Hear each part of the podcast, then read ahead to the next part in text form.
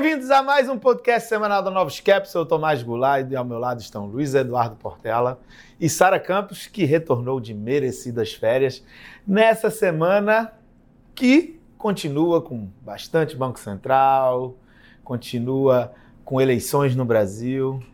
Então vamos lá. Voltei em semana agitada, né, Tomás? Exatamente. Como sempre. então, bom, a gente teve é, decisões de bancos centrais, né? a gente teve a decisão do Banco Central Europeu, decisão do Banco Central do Canadá, decisão do Banco Central do Japão, e a ideia é a gente começar é, falando um pouco a nossa visão sobre esses bancos centrais.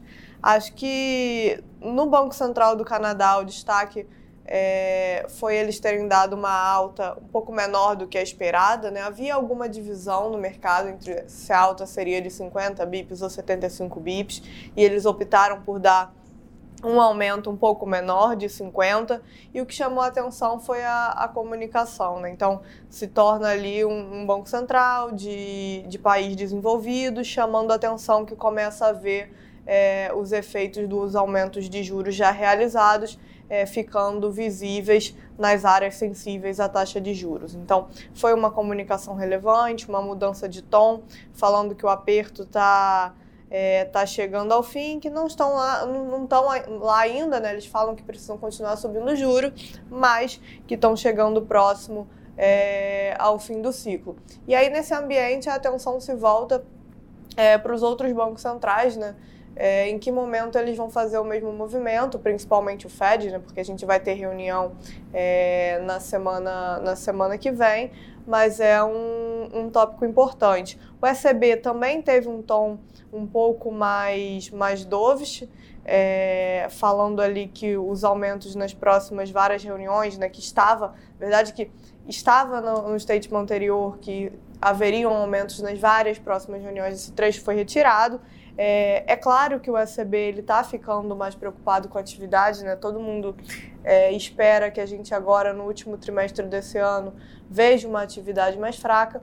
E aí, no primeiro dado disponível que a gente teve para o mês de, de, outubro, que foram os PMIs é, divulgados no início da semana, a gente viu uma piora é, da atividade, né, dos, índices de, dos índices de todos os principais países é, aprofundando a queda em, em terreno é, contracionista. Então, é claro que o, Banco Central começa a ficar mais preocupado com, com os efeitos da, defasados, então os dovos começam a ganhar algumas batalhas em termos de desaceleração, em termos de mudança de, de tom, mas o, o grande, a grande questão né, é que os dados ainda não estão corroborando essa, essa mudança de, de narrativa. A gente viu nessa semana os dados de inflação é, dos países europeus, é o primeiro dado disponível que a gente tem para o mês de, de outubro, e, e eles emitem, não emitem um sinal de confirmação para que os bancos centrais possam ficar confortáveis em, em declarar vitória. Né? A gente viu aceleração é, em todos os principais sub, subcomponentes da inflação. Então, faz sentido, do ponto de vista de, é, de política monetária, falar em diminuir o, o ritmo de aperto a partir de que você está no patamar restritivo, mas os dados ainda não, não corroboram essa, essa mensagem. E na outra, na ponta mais dovish no, no mundo, né, quando a gente fala de Banco Central, a, o BOJ continuou reafirmando é, o, o, guidance, né, foi para o all-in, anunciou, o Japão, inclusive, essa semana anunciou um novo pacote fiscal bem grande, é, que na, na cabeça deles ali tem o, o intuito de reduzir a, a, inflação, mas a gente vê o Banco Central é, comprando mais títulos, segurando a, a taxa de juros e, e a, anunciando é, pacote fiscal. Então foi uma semana um pouco cheia de, de bancos centrais e na semana que vem a gente vai ter a, a, continuidade disso. E na China, a gente foi um assunto também bastante relevante né, durante esses dias. É, a gente iniciou a semana ali com a, a resolução, o término é, do Congresso do, do, Partido Comunista Chinês e o que a gente observou foi uma consolidação é, bastante significativa do poder é, do Xi. E foi confirmado, né, não só a confirmação é, do, de um novo termo dele, que já era esperado, mas ele se mostrando é, firme, né, inclusive a política ali de, de zero Covid, em que muito é, se discute, que já poderia ser abrandada quando o Chico fosse confirmado, é, a, com, quando fosse confirmada a recondução dele, é, não aconteceu, a gente continua é, recebendo aquelas mensagens conflitantes relacionadas ao lockdown, de fechamento, então é, não teve, é, pelo menos até agora, uma mudança significativa e os mesmos tópicos ali de é, relacionados à, à, tecnologia, a housing, esse tipo de coisa, só mostra que o Xi tem apoio dentro do, dentro do, do partido. E finalmente, né, comentando um pouco aqui sobre os dados é, da semana de, de Estados Unidos, a gente teve o ICI, que é um dado de, de salário que, apesar de ser numa frequência é, trimestral, né, então a gente não tem sempre, é um dado importante porque é um, um dado que tem uma melhor medição do, dos salários. Teve algum sinal mais animador ali por dentro, né, pensando no Fed, porque pelo menos você viu uma moderação é, na variação trimestral. É, tem alguns sinais é, um pouco mais positivos, pensando em, é, em desaceleração econômica, né, que até certo ponto é bem-vinda por parte do, do Fed, quando a gente olha para bens de capital. É, o PIB dos Estados Unidos ainda também mostra, é, por outro lado, né, mostra certa resiliência, embora a gente para frente já continue, já comece a ver esses sinais é, um pouco de, de, desaceleração, mas de qualquer forma, de novo, né, a gente volta para aquele ponto. Com a inflação que foi muito ruim no mês de setembro nos Estados Unidos, fica difícil para o Fed é, fazer um, um, pivô muito grande, embora a essa altura do campeonato faça sentido eles estarem pensando em desacelerar. Acho que de, de internacional, é, acho que é isso aqui do meu lado e teve bastante movimento aí no mercado durante a semana, inclusive porque foi uma semana também de, de resultados, né, Portão? É, acho que o destaque foi o mercado de juros global, tá, que teve uma volatilidade bem, bem grande, né? Pegar como exemplo ontem né, o juro na Europa, né, na Alemanha, por exemplo, fechou 20 bips né, após a decisão ali do ECB e hoje a gente teve inflação né, na Europa como um todo bem acima do esperado, com os lucros ainda bem pressionados e os juros abriram mais, mais de 20 bips. Mas apesar disso, o mercado continua nessa, nessa né, retórica de, de comprar, que os bancos centrais estão preparando aí para sinalizar aí um, um fim de ciclo, né? não um fim de ciclo agora, mas é, que o Fed se jura ao redor de 5 já vai ser suficiente, que a Europa ao redor de 3 já vai ser o suficiente. Aí você pega um banco do Canadá essa semana sinalizando é, né, algo nesse, nesse sentido e faz com que o mercado é, compre que né, a gente está aí no final no final de ciclo aí global e, e, e ignore né, os números que estão ainda bem bem feios, né? A inflação no mundo ainda está tá muito pressionada, não tem sinal aí de alívio, o mercado de trabalho ainda segue bem pressionado é, também, mas a gente tem que levar aqui em conta o fator técnico, né? Acho que todo mundo muito pessimista é, e faz com que a gente tenha esses rallies, como a gente está vendo aí hoje em especial, né? Um rally muito forte, o americano subindo quase 3%, né? E fechando aí a semana, mais uma semana de alta, né? Com, subindo aí 4% na semana.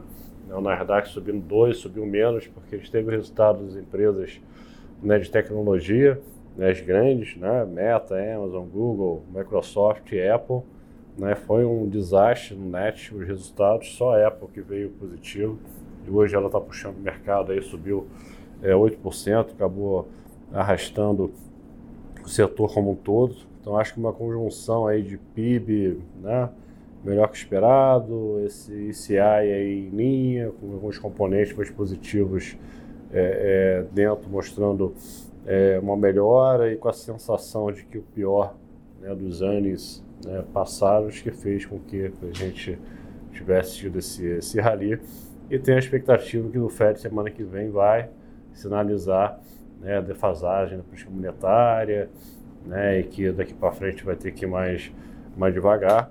Só que lembrando que no evento Jackson Hole, final de agosto, o Powell foi bem vocal, falando que não pode repetir né, os erros ali do passado, década de 70 e 80, onde os bancos centrais pararam de subir os juros assim que vinha alguma desaceleração na economia.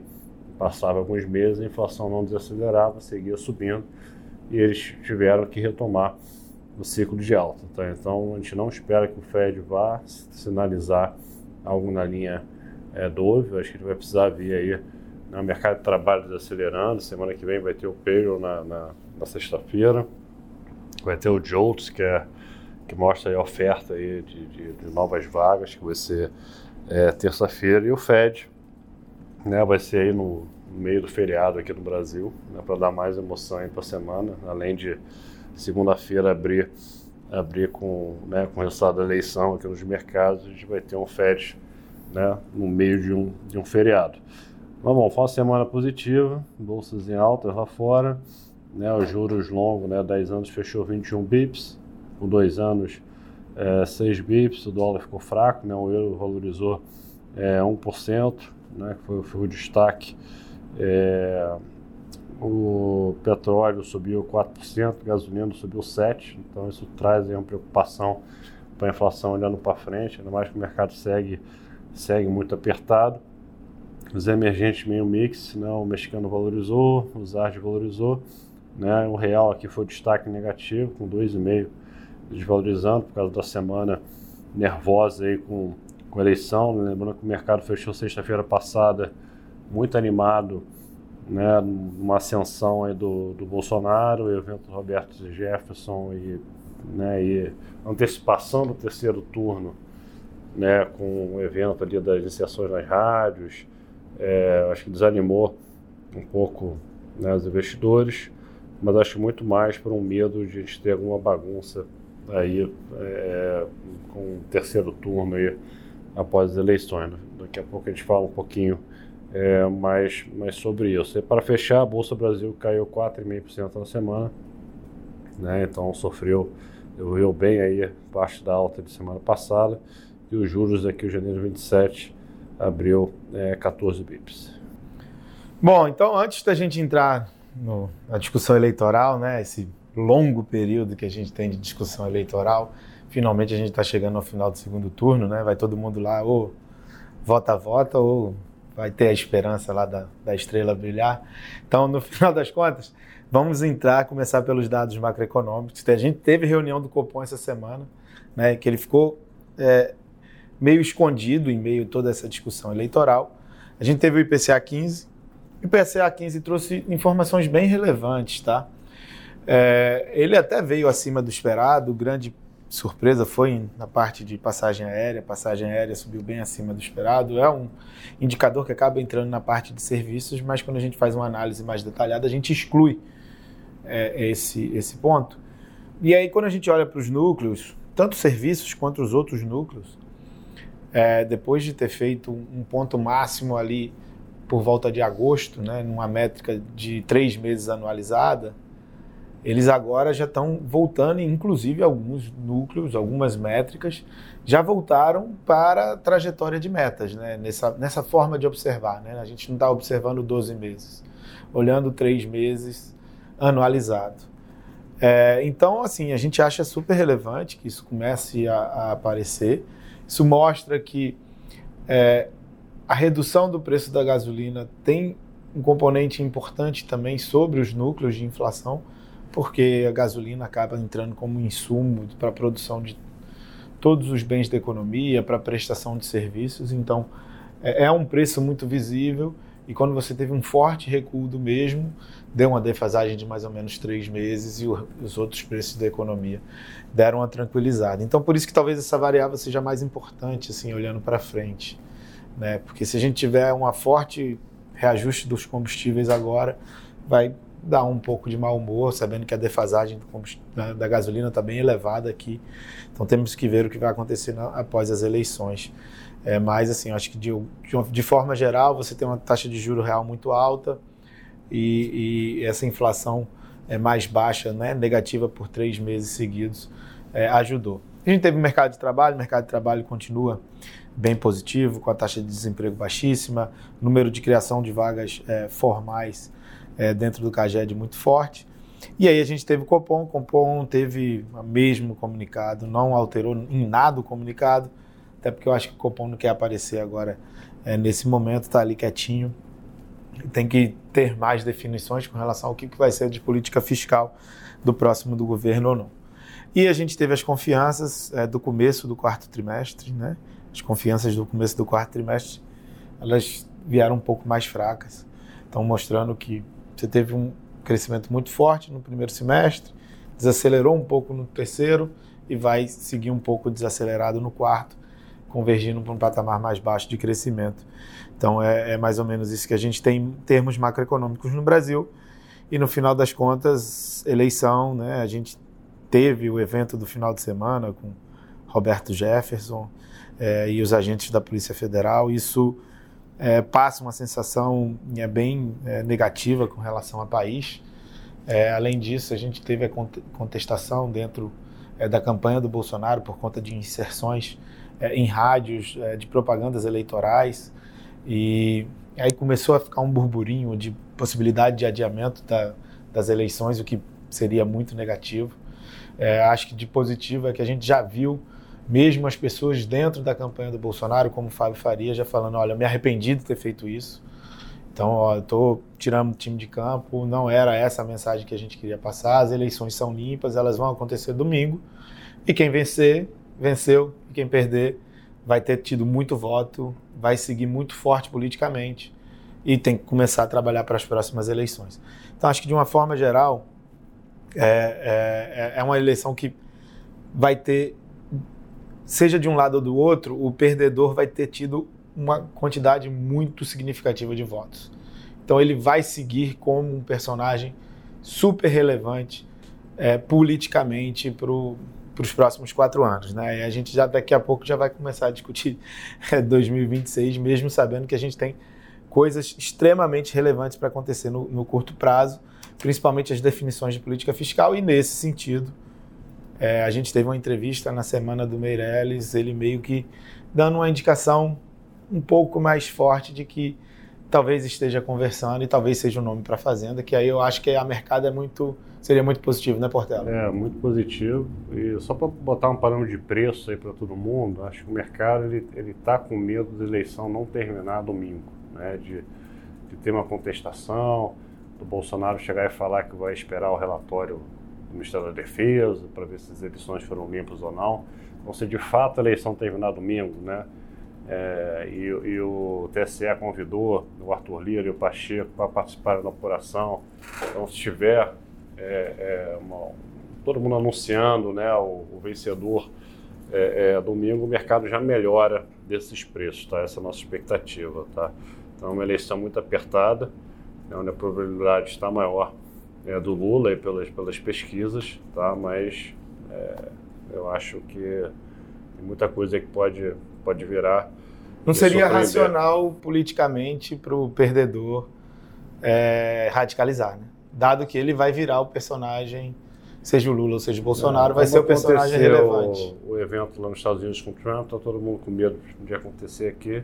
Então acho que não acontecendo nada, a eleição terminou no domingo o mercado já abre para cima segunda-feira.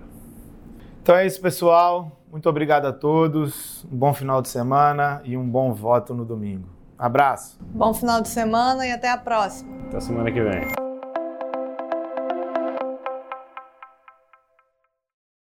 A Novos Capital, gestora de recursos limitada, não comercializa nem distribui cotas de fundos de investimento ou qualquer outro ativo financeiro.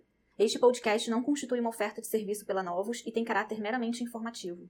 A Novos utiliza informações de fontes que acredita serem confiáveis, mas não se responsabiliza pela exatidão de quaisquer das informações assim obtidas e utilizadas neste podcast, as quais não foram independentemente verificadas. Estas informações podem estar desatualizadas ou sujeitas a opiniões divergentes. Este conteúdo não constitui uma opinião ou recomendação, legal ou de qualquer outra natureza, por parte da Novos, e não leva em consideração a situação particular de qualquer pessoa. A utilização das informações aqui contidas se dará exclusivamente por conta e risco de seu usuário. Antes de tomar qualquer decisão acerca de seus investimentos, a Novos recomenda ao interessado que consulte seu próprio consultor legal.